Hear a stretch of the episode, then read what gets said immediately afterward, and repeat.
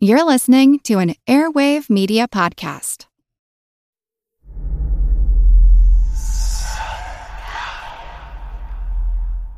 Hey, y'all, spooky season is here.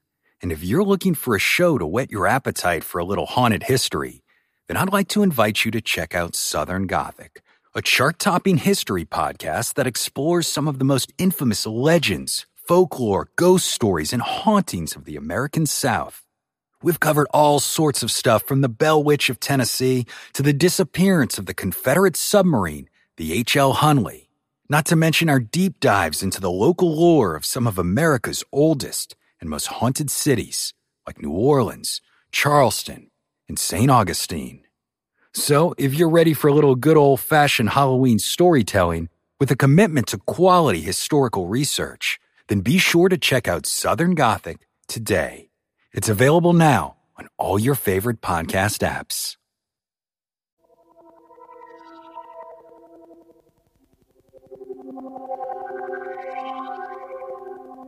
There are basically two kinds of zombies. The oldest is the voodoo zombie, a person, perhaps walking dead, perhaps incapacitated living, a creature with no will of their own, mindlessly performing the commands of their Bokor, the magician who created them.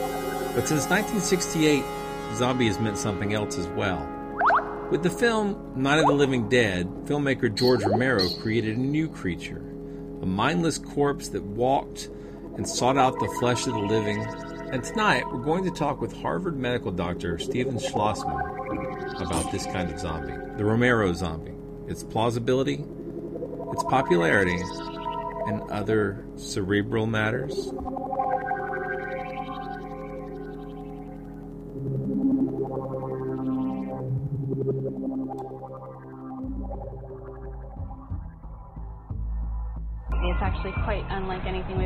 Seen before. A giant, hairy creature, part ape, part man. In Loch Ness, a 24 mile long bottomless lake in the highlands of Scotland. It's a creature known as the Loch Ness Monster. Monster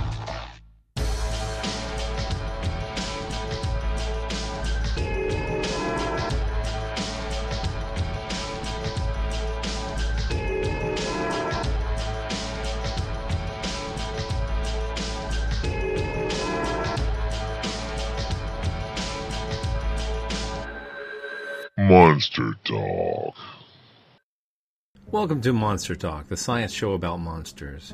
I'm Blake Smith, and together with my co hosts, Ben Radford and Dr. Karen Stollznow, we talk about monsters and the facts behind the legends. Today, we're covering one of my very favorite monsters, the Romero style zombie.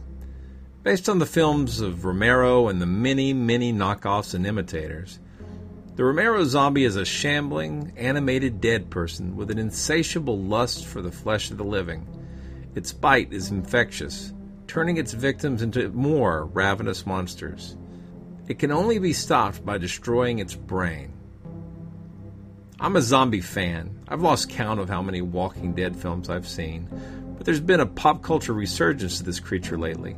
Many, many direct to video films plus high production value series from the BBC and AMC, and major motion pictures with wide theatrical releases such as Shaun of the Dead and Zombieland have provided a smorgasbord of viewing entertainment for those who enjoy the terror of being stalked by the living dead. I plan to do several episodes about zombies over the next year, but I wanted to kick it off with a bit of zombie lit. In the book, The Zombie Autopsies, author Steven Schlozman takes on the zombie and tries to present them as quasi plausible medical scenarios.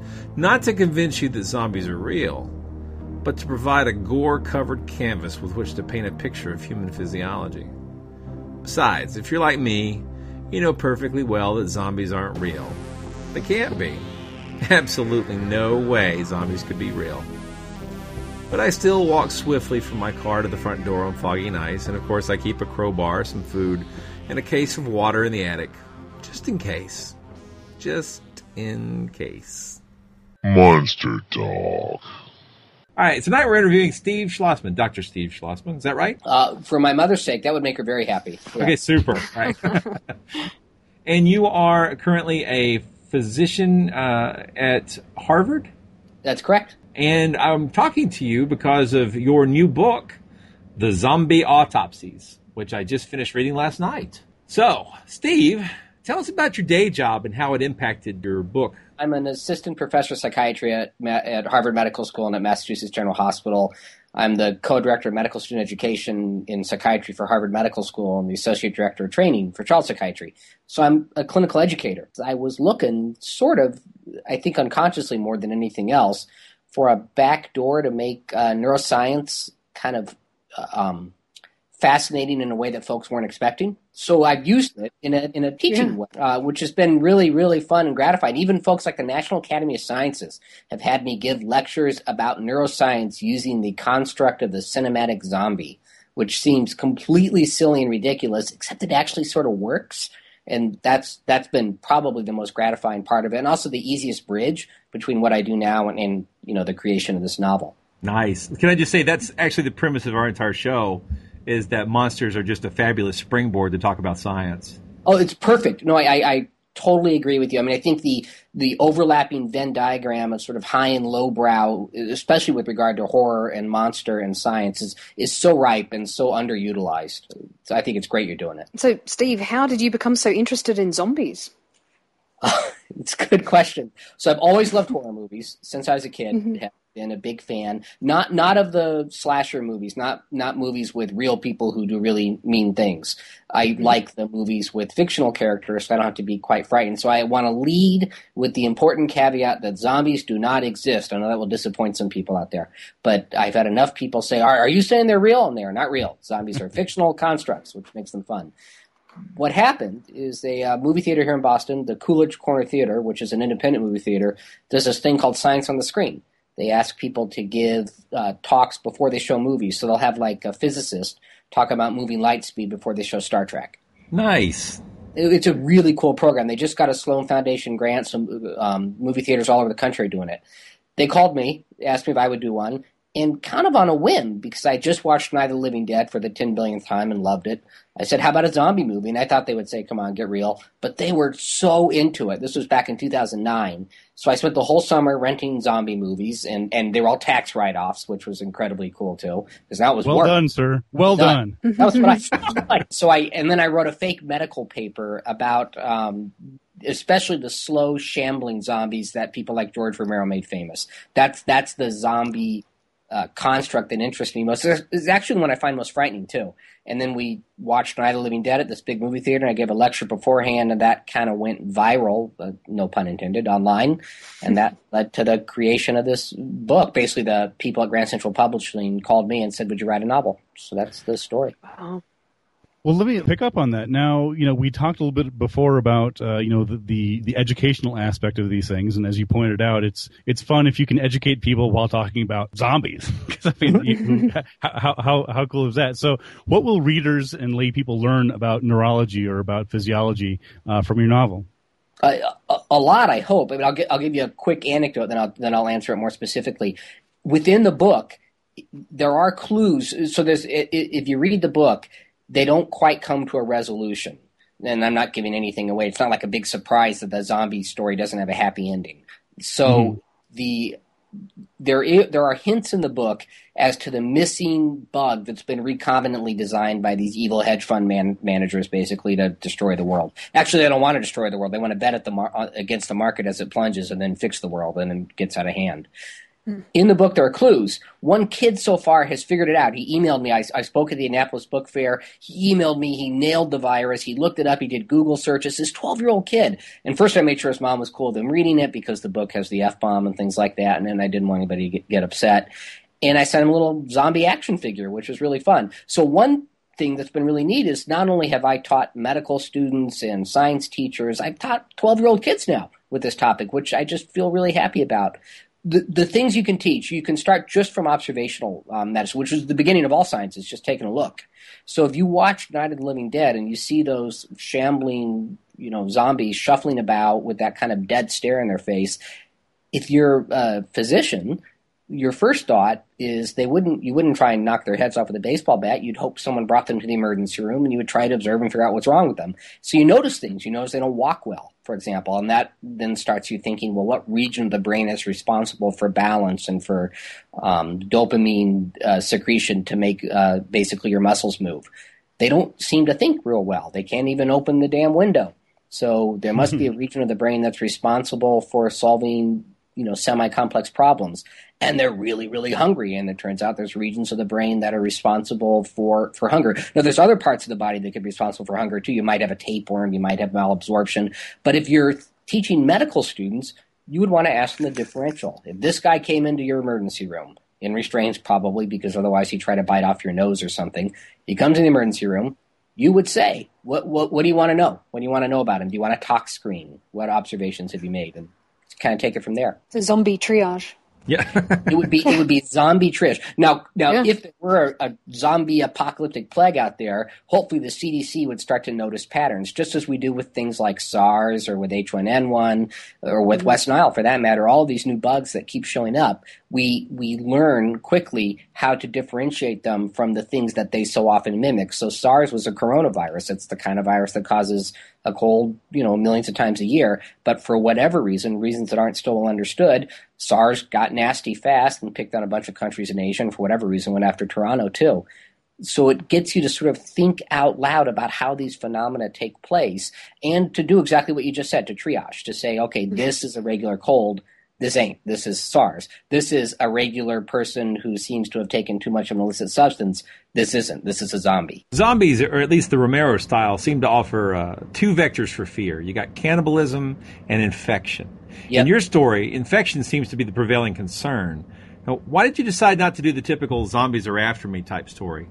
Um, I actually, I, I think for two reasons. Um, I find infection more frightening. So I, I wanted to. This was sort of taking the thing that scares me by the horns and wrestling with it. I I have little kids. I I'm genuinely resentful of things like West Nile virus. Like it just bums me out that it didn't used to be here and now it is, and I have to think about it and worry about it. And I know it's an incredibly rare thing for somebody to get West Nile encephalitis, but it bums me out. So I started running with the kind of paranoia that I'm likely to follow down too, and it certainly pervades the press when when pandemics occur. And to me, it's that infectious process that's so frightening. The idea that is this a cold or is this the end of all mankind? And it feels like there ought to be some space in the middle there. But often when pandemics come around, we- don't put a lot of space in the middle. So, so I just found it more more of a compelling story. The, the other thing to keep in mind is that in Romero's first movie, in Night of the Living Dead, they never really say what caused the zombies. There's a hint that it's radiation, but George will tell you he was very careful not to not to make it clear. Steve, how much zombie research did you do uh, prior to writing your book? Uh, well, given that they're fictional characters, I get to make up some of my own research, which is fun. Uh, so there's um, in the back of the book, there's a the first article in the New England Journal of Medicine about zombies, which of course has not yet been published because the date is 2012 or 13 or something. So, but but I wrote it in New England Journal of Medicine style, and the bibliography is filled with both fake and real articles. So articles that I made up, as well as articles that exist in um, in real life that have really been written. Articles about prions causing brain inflammation. Articles about um, how prions become more infectious in acidic environments. Articles about how diseases spread, for example. So so I did a lot of research, uh, sort of outside the psychiatric and neuroscience realm about infectious diseases, and then I did a fair amount of research about what bugs can invade the brain and mimic uh, the symptoms that we see in in the cinematic, not the West African or Haitian zombies, but the cinematic zombies. For example, there are viruses that invade the ventromedial hypothalamus and make you hungry, make you abnormally hungry, ignore your satiety regions and eat. Wow. Cool. I, What are those? the- I- I- they're ice cream based viruses. They're Right. horrible. Ice cream, chocolate, and sometimes uh, you know associated with illicit substances in movies like Fast Times at Ridgemont High. Um, There, uh, actually, there's a virus called. There's a bunch of them, but the one that you read most often about is there's a virus called the Borna virus, B O R N A. and it often it hangs around in, in, animals and makes occasional animal to human jumps. So there's some literature. There was an outbreak in Switzerland, staggering cat disease that then jumped to humans. There was an outbreak in the UK. It, it, rarely are they are they fatal to humans, but when they are introduced artificially into lab animals, or when humans occasionally do get them, they eat and eat and eat and eat, sometimes um, to near fatal uh, conditions. Fascinating. I, do they put on weight or? Yeah, yeah. So you it, it doesn't increase um, metabolism. Well, it's a great question. So it's not like a tapeworm where you would eat mm-hmm. and eat and eat, but you wouldn't absorb anything. And then the reason you're hungry is because the tapeworm's taking away all your nutritious value. You eat and you absorb. It's basically a binge. It's a it's a nonstop binge, but it's not um, driven by the, the, sort of uh, desire to discharge anxiety the way binge is in binge eating disorder. It's driven by infection of the ventromedial hypothalamus. You know, there there are other syndromes as well. There's some genetic syndromes, Prader-Willi disease, for example, that that have the same presentation. But I was looking for a way that you could actually catch this thing, and then I had to for it to kind of meet the criteria for um, a quickly spreading pandemic that would become that would take on apocalyptic uh, levels, it had to be airborne. I, I, talked with a lot of ID docs about this, and the the model of the zombie biting you and then you getting it just wouldn't work. We would at some point keep our heads, get a fence around, and it'd be relatively easily solved. Earlier, you mentioned uh, that your book doesn't necessarily have have a happy ending. Speaking of happy endings, did you get into the physiology of zombie sex? You are not the first person to ask that. Um, uh. I, I, that may be disappointing to you. I don't know, but it was. It was uh, a lot of folks have asked about that. Do zombies reproduce, or do they have? You know, given that the the um, bug in this book eats your brain down to its most primitive uh, regions, down to the amygdala, mm. which is kind of more science fiction than not because if you went down past to the amygdala, it would be awfully hard to keep moving about. But there are ways we could think of it happening. The amygdala is responsible for fight and flight, and many folks would say for lust, to not lust in the way we would conceptualize it and looking at like a movie star, but lust in the way a crocodile would conceptualize it, the kind of primitive desire to reproduce. So folks who have read this book have said, but wait a minute, you know, your zombies, they shouldn't be just out there eating and attacking. They ought to be looking for a way to make more of themselves as well. Mm-hmm. The way I've sort of dealt with that, besides trying to just not think about it because it's sort of a gross idea, um, is to say um, if the ventromedial hypothalamus is the overwhelmingly infected area, then all they can think about is how hungry they are. That's that's the only thought there. So their amygdala is screaming fight, flight, or lust, except the ventromedial hypothalamus is saying hunger, hunger, hunger, and so those two things go together and lead to eating, basically, lead to chasing anything that moves. Or, or, or is it that you just couldn't come up with really good zombie erotica? It was it was really hard to come up with good zombie erotica. I, really I, hard. Well, well done, sir. Well done. Talking to a shrink too. I mean, well, if you can do it for vampires, then why not zombies? Well, but actually, that's that's a really good point. Ben, one of the things that I think makes zo- zombies so much um, more frightening. I love vampire stories. I've written about vampires. I, I wrote an academic article about Buffy the Vampire Slayer. I, I love blood. I, I, but vampires are by definition libidinally driven.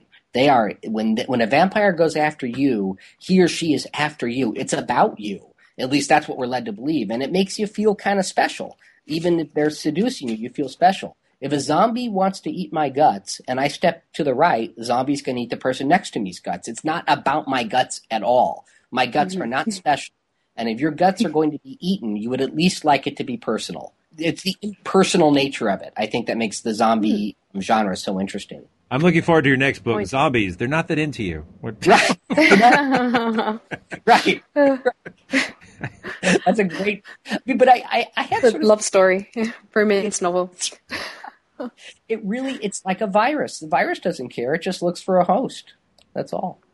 Yeah, I've often actually, you know, we, we're probably going to do some episodes, uh, multiple episodes about zombies because I want to talk about things like um, uh, the zombie ants, real real world uh, scenarios where disease really changes the behavior of things. Um, mm-hmm. Is that the, you're talking about the one where the fungus gets inside their brain? Yeah, they, yeah. And then there's uh, um, the disease is bloodborne. Uh, cats get it. If, if, rats get it, then they go and lose their fear behavior. You're, you're thinking of toxoplasmosis. Yes, Um, exactly. Right. The reason, like when women are pregnant, they can't clean the litter box and things like that. Um, it's and it doesn't always lead to sort of um, you know out and out aggression and rage, but it can. That can be one of the presentations. Part of it has to do with where the um, cysts themselves uh, situate in the brain. Right, and I guess what I was getting at was that if diseases or uh, those sort of uh, uh, real world things that seem to affect behavior, uh, it, it made me always imagine that a, a really effective uh, venereal disease would drive you to more libidinous behavior. But I haven't ever seen any studies that would indicate that's actually happening. But you know, if you if gonorrhea really wanted to be successful, well, it would just you know also make you incredibly uh, uh, amorous, right? No, no, it's it's a it's a great point. So, yeah.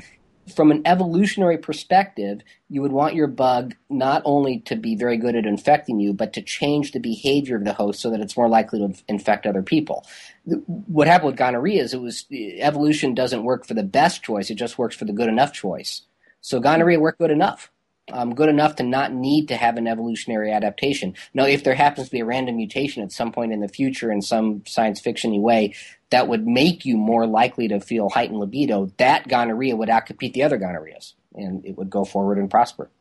exactly. In the book, the the um, which is sort of hinted at at the end, the evil hedge fund investors who who hire people to invent this monster virus I wanted to pick an, e- an easy villain, so that's why I went with hedge fund investors. Um, they they think to themselves, okay, let's make a bug that by definition creates makes its host want to spread it.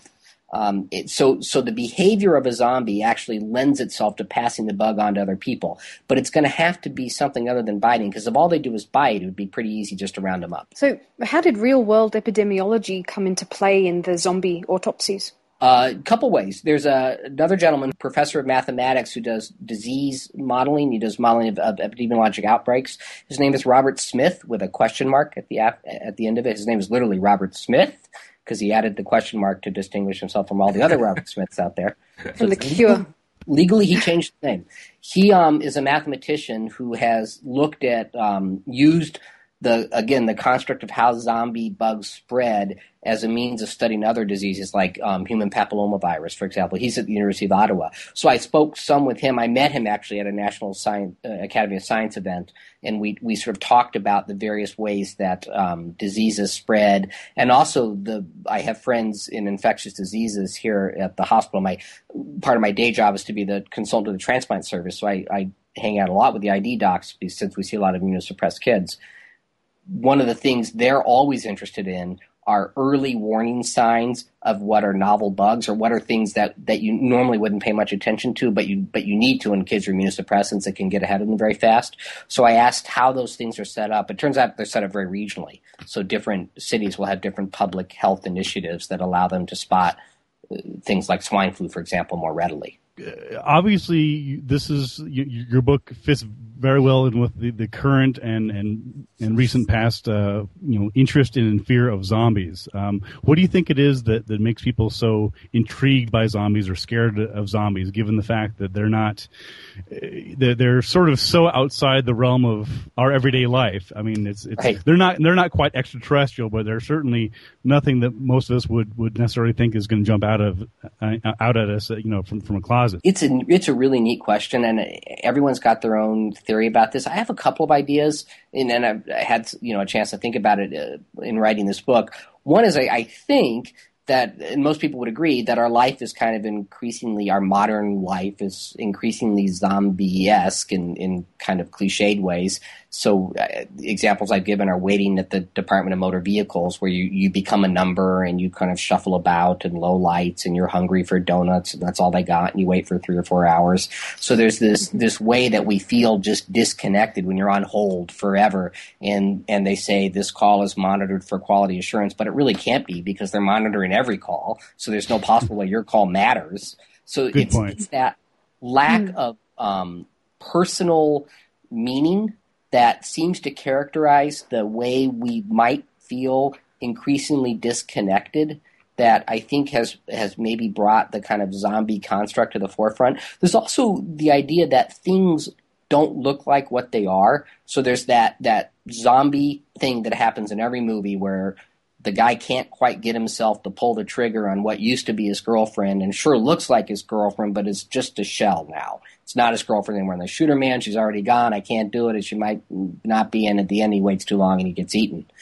That that very thing we've seen um, used as a metaphor for like when the real estate market collapsed. They talked about zombie banks and zombie mortgages, things that pretended to be mortgages but weren't, things that were banks that looked like banks but really weren't, loans that really weren't loans. So there's this idea that things can masquerade as something that they're not, and we wouldn't know it.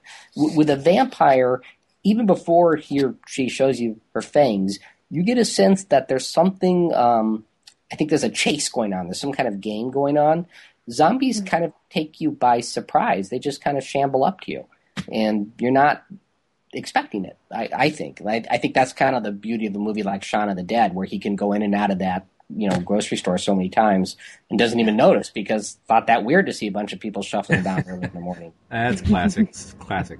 It is classic. I agree. So, science question: uh, Prions form about a third of the zombie infection in your book. They do. Uh, can you tell us about a prion infection versus a viral or bacterial infection? Sure. Prions, prions are fascinating and, and creepy as hell. Uh, prion is a shortened uh, word that stands for proteinaceous infection, and that's because they are merely proteins. And the important part about that is that means they're not technically alive, at least the way we've defined life. They don't have any nucleic acid. They don't have RNA. They don't have DNA. They don't reproduce in the way that we think of reproduction, even for microorganisms. Nevertheless, when a prion gets into your brain, it changes it to Swiss cheese, basically. It causes a spongiform encephalopathy, and it, and it multiplies. So it's kind of a mystery how it does that and why it does that. It's not well understood. There are many theories but there are many competing theories. So at this point, the, the pathophysiology of why prions are so effective at sort of eating through the, the brain in an almost worm like fashion, especially given that they're not technically alive, it's kind of up for grabs. They were first discovered in Papua New Guinea um, among folks who ate each other's brains either for ritualistic reasons or f- as cannibals, and it leads to general um, insanity, thought disorder, uh, motoric problems, myoclonic movements, where when your body shifts really quickly, and then eventually um, death. It, it's also the the organism or the protein that's responsible. The I guess you would call it the contagion that's responsible for things like mad cow disease. And there, the the big mystery was suddenly we started having hooved animals developing uh, a prion related illness that had to have been in the soil all along. So what made it more infectious? And one of the theories is that the increasing acidity of the soil as a function of climate change caused the prions to twist uh, and fold. And twisted and folding prions, we know, make them more capable of eating through brain material. Ah, that, that explains a lot of the things happening in the book. Okay. Right. Hello, I'm Paul Giamatti. And I'm Stephen Asma.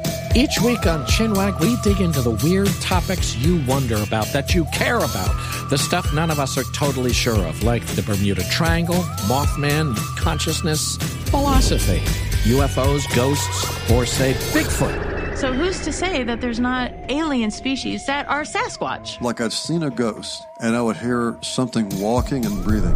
Maybe every path is right. I will accept as a premise that every path is right. That is a face on Mars. Eyes, nose. It kind of looked like Wilson the volleyball. Some people enjoy the waves or whatever uh, crashing, and I enjoy listening to a quantum physics audiobook. I do think there are many things in the world that we just don't understand yeah. and probably won't understand. That's our whole show. so join us every Wednesday on all major podcast platforms and find us on Instagram, TikTok, and Twitter at ChinwagPod and Wagon. Everybody shush! William Shatner has something to say. Cat and Jethro, box of oddities. What do you do when the woman you love dies?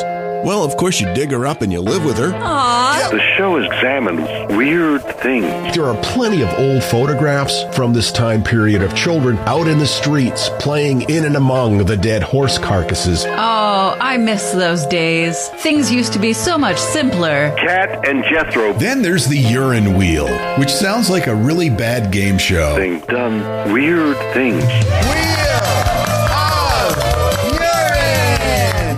and Jethro Box of Oddities. That is really mysterious. Join Cat and Jethro Gilligan Toth for the strange, the bizarre, the unexpected as they lift the lid and cautiously peer inside the Box of Oddities. The Webby Award winning Box of Oddities podcast from Airwave Media. Right. So, and that, that's the mess in the book they're in. So they, they create this artificial alkalosis, metabolic alkalosis, where they increase their own pH, which also feels crappy. So they end up feeling like zombies in an attempt to ward off the, the progression of the zombie bug.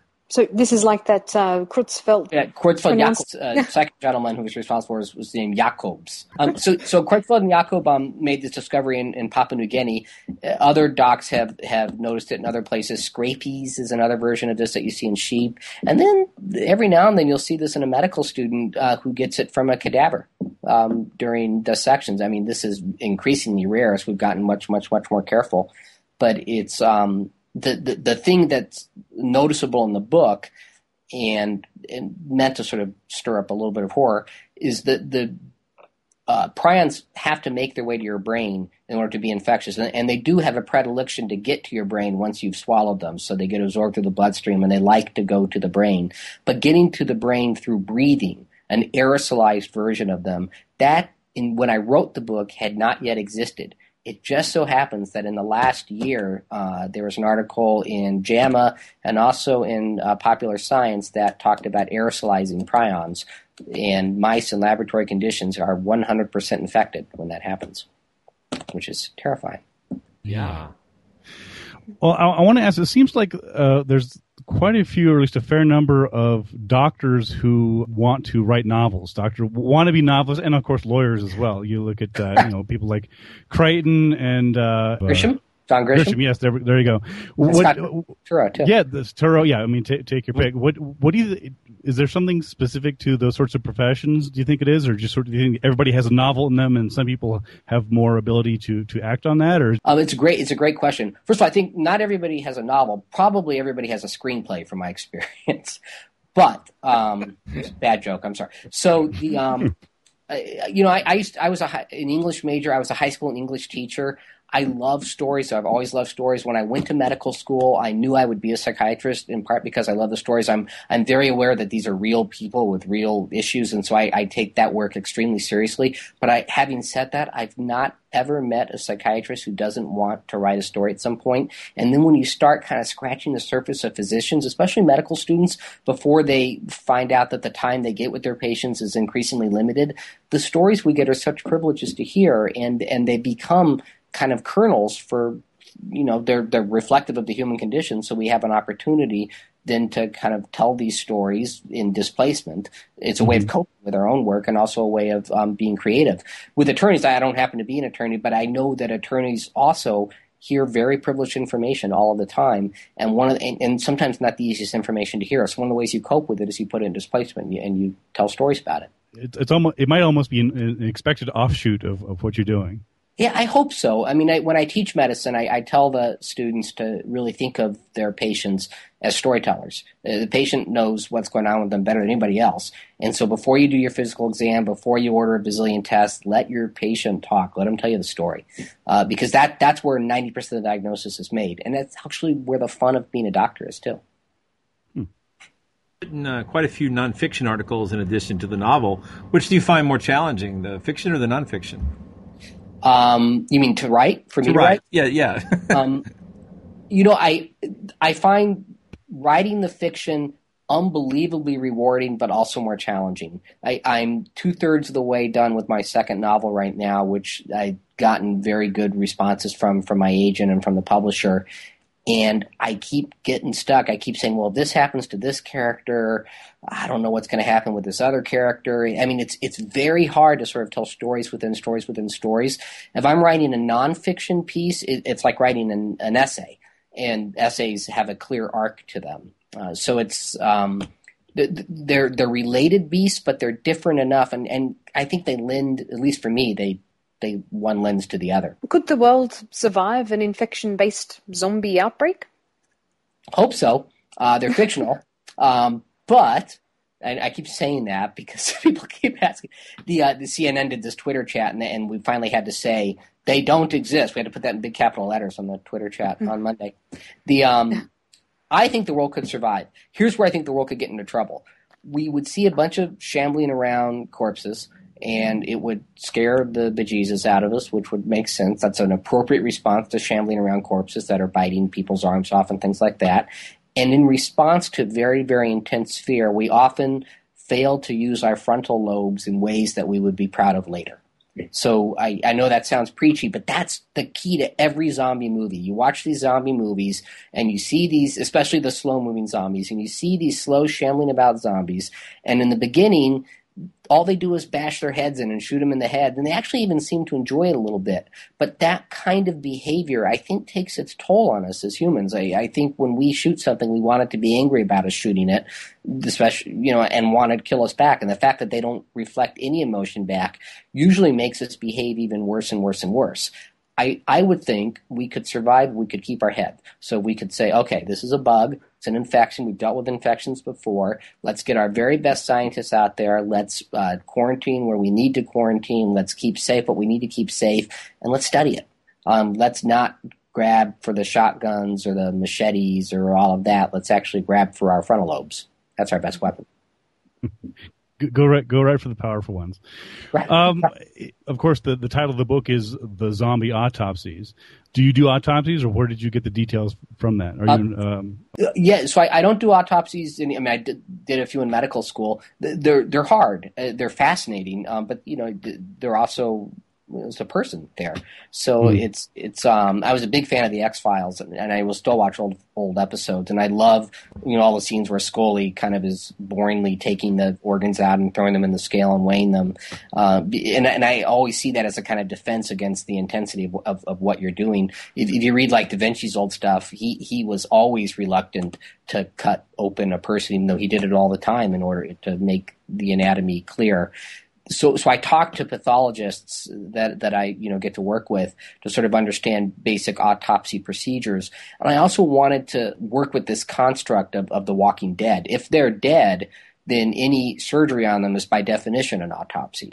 So mm-hmm. so there's this kind of trick of language there that I was trying to play with that they're not really dead. They're just declared ecumenically dead in, in the book I wrote. A bunch of religious leaders get together and say, geez, they might, they're as good as dead. And that is very similar to the much more difficult conversations that happen all the time in real medicine, where we have to decide who's, you know, who's worth keeping on the vent and who's not. Those horrible, awful, existentially uh, profound discussions. They're much easier to learn about in the displacement of a zombie novel than in, in the real world. So even the idea of a zombie autopsy makes you say, oh, well, good, they must be dead. But then in the book, they're clearly not dead. They're watching it happen as you're doing it. Right. So, so just just to be clear, you're admitting that you have not actually autopsied zombies. Is that right? I'm I am absolutely going on the record that never once have I done an autopsy on a zombie. And no zombies were were, were harmed in the making of your novel. No zombies were harmed in the making of the, uh, of the novel. You know, there is an important point here. If you go online, the um, publisher hired a wonderful filmmaker, a guy named Hugo Perez, who's, who's a really talented guy, and we made both a trailer and then a, um, a teaser for the book. And it was really fun to do. And I ordered some sheep brains from a biological supply company that you know go to biology labs in high schools and colleges for dissection. And we ended up having to put a disclaimer on the video: these are not human brains. No, I mean it's a really small brain, so it would have to be like a child brain, which is like, bro, there's no way I would ever do that. people were like, "How could you do this with human brains?" Like, well, first of all, it's really tiny, so I mean, it's bigger than you would expect for how dumb you expect sheep to be. Having said that, it's clearly not a human brain, but we had to put on the video no human brains were harmed, or and no humans were harmed in this either. Right, so, because they're they're zombies now. Right. but neither zombies nor humans were harmed. Now, in the book, there is an ethical guideline. You're allowed to dissect stage four disease people, but not stage three. And one of the things they're kind of um, working with is the idea that in order to learn more about the disease, they're going to probably have to do experiments on folks who are at stage three, and that's very ethically questionable uh, because stage three is still realizes who and what they are. So it's this moment of kind of again existentially driven angst for all of the scientists as they struggle to save the world. Okay, just just a very new, uh, I guess this is overly specific question, but the uh, in the book you talked about uh, how to slice a brain as though it were a loaf of bread. Is, Uh-huh. is that actually based on real advice you've been given, or is, Yep. That's word for word. It seemed awfully realistic. It, it Yeah. really did. that was that was. I mean, you know, you never know. It, it, I'm not the only one who heard. I mean, I remember everybody in my medical school class sort of chuckling when this was heard, and I've talked to people who've gone to other medical schools, and I've also heard the same thing. So you never know if the neuropathologists say that because it really is like cutting bread, and it's not unlike cutting bread, but there's other analogies you could use, or if they say it kind of to be gross and gory and get you all excited. It is like cutting bread in that if you try to just push the knife down, you're gonna you're gonna sort of serrate it. You're gonna mess it up, not get a clean cut. But if you go back and forth, the way you do when cutting bread on Shabbos, for example, then um, then you get a nice clean slice. There seems like some real life politics in your book. So, how realistic do you think that is? For example, in terms of legal classifications of persons as no longer human or, or zombies.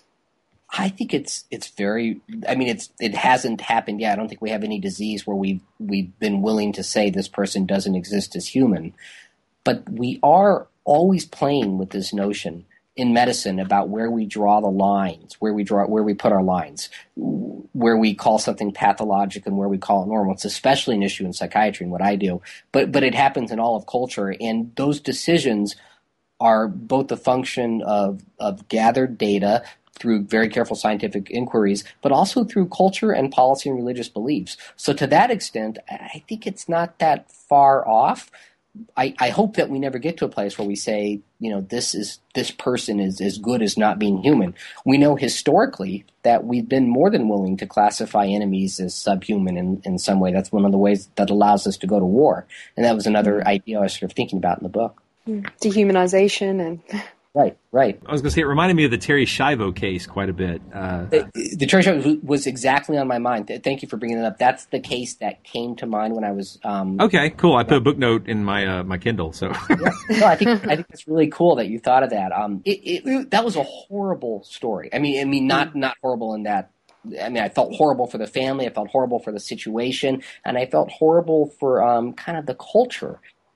I don't know that there was a good answer to it, and and though the lack of a good answer is something that we have a very hard time dealing with, and the irony of modern medicine is there's this illusion that we have good, straightforward answers all the time, when as a matter of fact, we almost never do.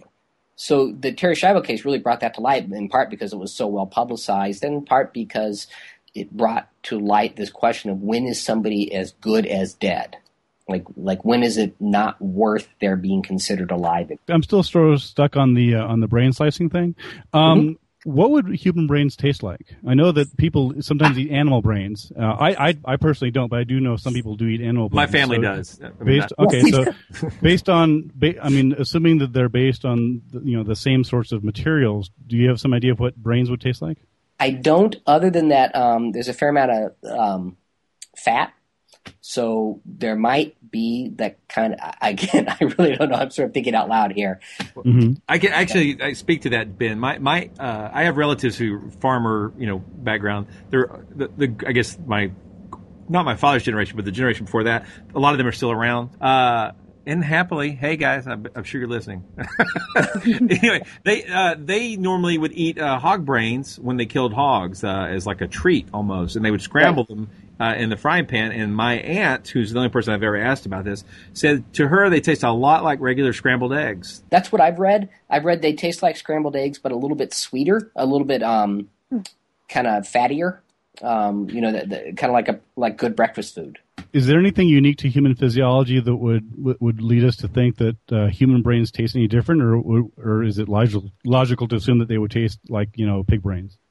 I think it's I, I from what I know, I can't think of a reason they would taste any different from pig brains.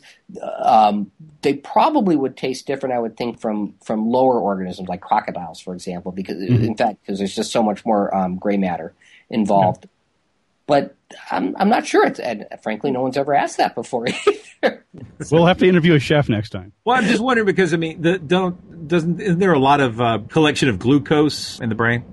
Um, yeah, yeah. So one of the reasons uh, there's glucose and there's carbohydrates. So one of the reasons that people have said that it tastes more sweet, at least my understanding, and I've myself never tasted brains, is the uh, fact that the um, the glucose and the fat would sort of combine in that nice fatty you know smell that you get when you have sausages, for example. And there's been so many zombie films lately. And uh, actually, before the interview, I went and looked online. There's a list on Wikipedia. This surprised me. They list, and I'm not sure I agree with every selection they have in here, but more than 650 zombie films, if you There's can believe that. Were, they, were, they, were these international as well as nat? They are, yeah. I mean, but they go back to like uh, White Zombie and I Walked with a Zombie. Yep. Uh, Of course, obviously, Night of the Living Dead is the one that really turned around the genre, in my opinion. Yep. Um, although, truthfully, I've been reading a lot of uh, literature lately, so I kind of always thought of Romero as the inventor of the uh, the shambling horror that eats you. But I've been reading um, uh, Robert E. Howard horror stories, and I guess even back in the EC Comics type stuff too, which was actually after that. You know, the the sort of shambling Walking Dead, not Haitian zombie. Uh, was still out there, but okay. So what my question was: Did you watch AMC's The Walking Dead? Oh yeah, oh yeah. In fact, I, I even got um, asked to write a chapter uh, about it, about that the last episode when they go. That was the- what I was going to ask you about. Is I, I you know, that CDC is here in Atlanta, but they actually filmed that uh, at the Cobb uh, Energy Center, which is like a performing arts center, which is uh, right near where I work. It's very funny to drive by there. Oh, so you got the the building that was blown to pieces. Is that's right? Because it didn't look like the CDC, didn't they? Yeah, no, no, yeah. That the building that's blown to pieces is actually where you would go see uh, uh, opera or uh, it's very fancy. I found that last episode. I, first of all, I loved the show. I, I thought the show began like every other zombie movie. They sort of set the stage, but then it, it really took off and, and was about the characters and the relationships, which is really what zombie movies are about. If you, I, I've gotten to be friends with uh, George Romero and all of this, which has been just a joy. He's been a, a marvelous guy and a great mentor and just a great friend. And he always says zombies are the thing that happens. It, it, it could be a hurricane, it could be a tornado. He happens to like the zombies, so that's what he does. When he made Night of the Living Dead, he wasn't even thinking zombies. He called it Night of the Flesh Eaters. Yeah. Publicist changed it, and then somebody in one of the magazines called them zombies. So he figured, ah, it works. I'll go with it. The um, before that, before Romero, and also before some of the, the literature you just referred to, and also books like I Am Legend, the original, which was like 1956 or something, the, the first novel, nobody was afraid of zombies. They were afraid of becoming a zombie. And, and the big shift came with the idea that you could sort of catch the zombie bug or become turned be turned into a zombie in some way. That's that's that was the shift I think that people did before George, but George really made famous with Night of the Living Dead. And by the way, he never made a dime off that movie. Yeah, yeah, I know, I know. It's very sad. It is sad. He didn't. He just was having. He was a cameraman for Mister Rogers at the time, and he was wanted to make an anti-war movie. So that's what it was. It is an astonishing little film, even now. I love it. Yeah. I love it. Again, we, we've talked about uh, the different types of zombies. Now, do you prefer the the slow zombies or the fast zombies? This is the debate. La- last year at Spooky Empire, which is a horror enthusiast convention in Orlando, I was asked to do an Oxford style debate where I would resolve the affirmative that the slow moving zombies are scarier. And the guy debating against me, who went by the name of the Grim Reaper, I don't think that was his real name, he debated that it was the fast moving zombies that were scarier. I I much prefer slow moving zombies. I think they're way scarier. I think having time to think is one of the scariest things humans can endure. Like if if something's running after me, then I'm going to run, and it's pretty straightforward. Or if it tries to hit me, I might hit it back. But if it's just shambling towards me ever so slowly, if I could eat a sandwich while getting out of the way, if I have time to do something like that, that to me is so much more frightening. It's that time. It's it's the not knowing when I can ever let my guard down. The suspense. Yeah, to, to me that that's what gets me. It was funny because in that debate I tried, you know, I made this argument. I talked about brain regions, and and the other guy who's who's a lovely guy, really nice guy, he stood up and he said, "I don't know. When they chase me, they're pretty damn scary, and I'm going to run." this, this argument, and and it was a good argument too. I'm sorry, who won the debate?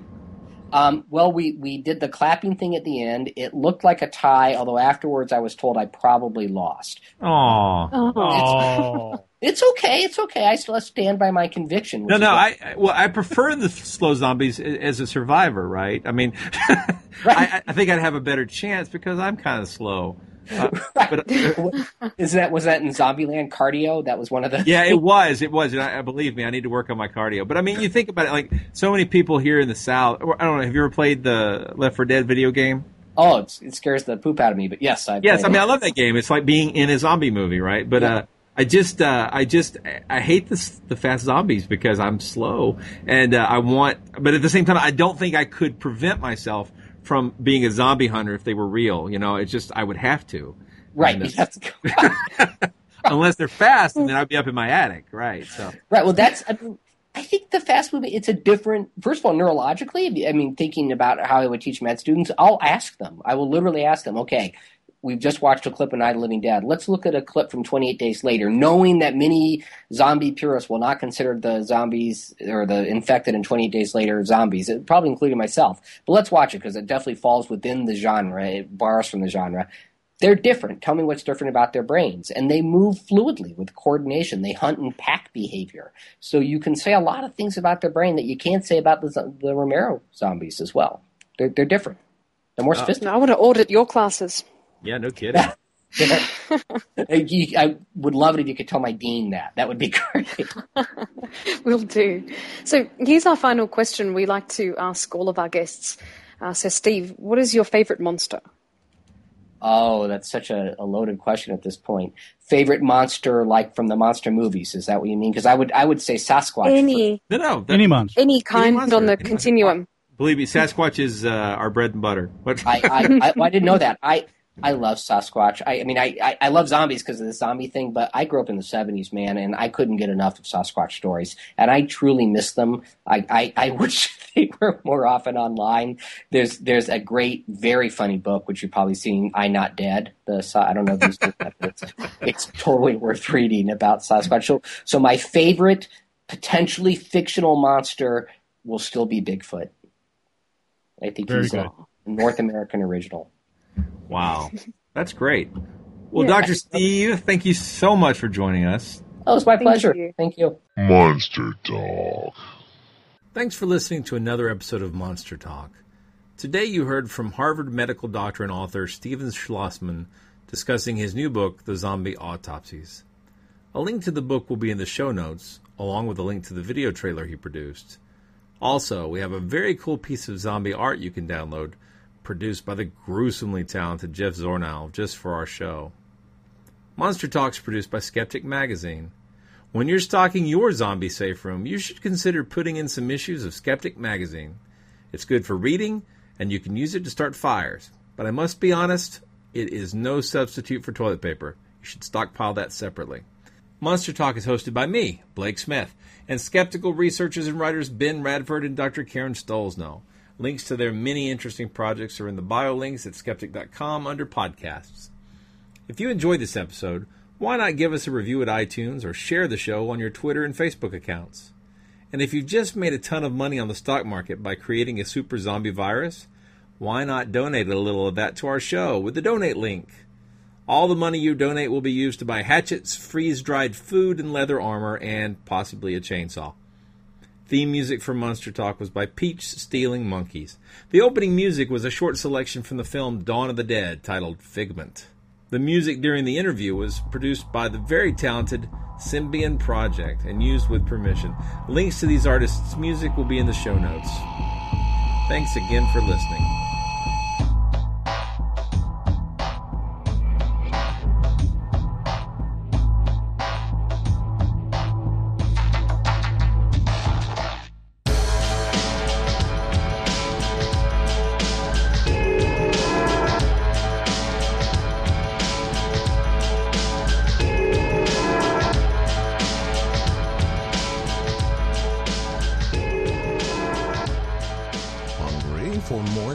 Skepticism? Want to learn the truth about the scientific controversies of our time? Then subscribe to Skeptic, the quarterly magazine Stephen Jay Gould called the best journal in the field. To subscribe, visit skeptic.com today.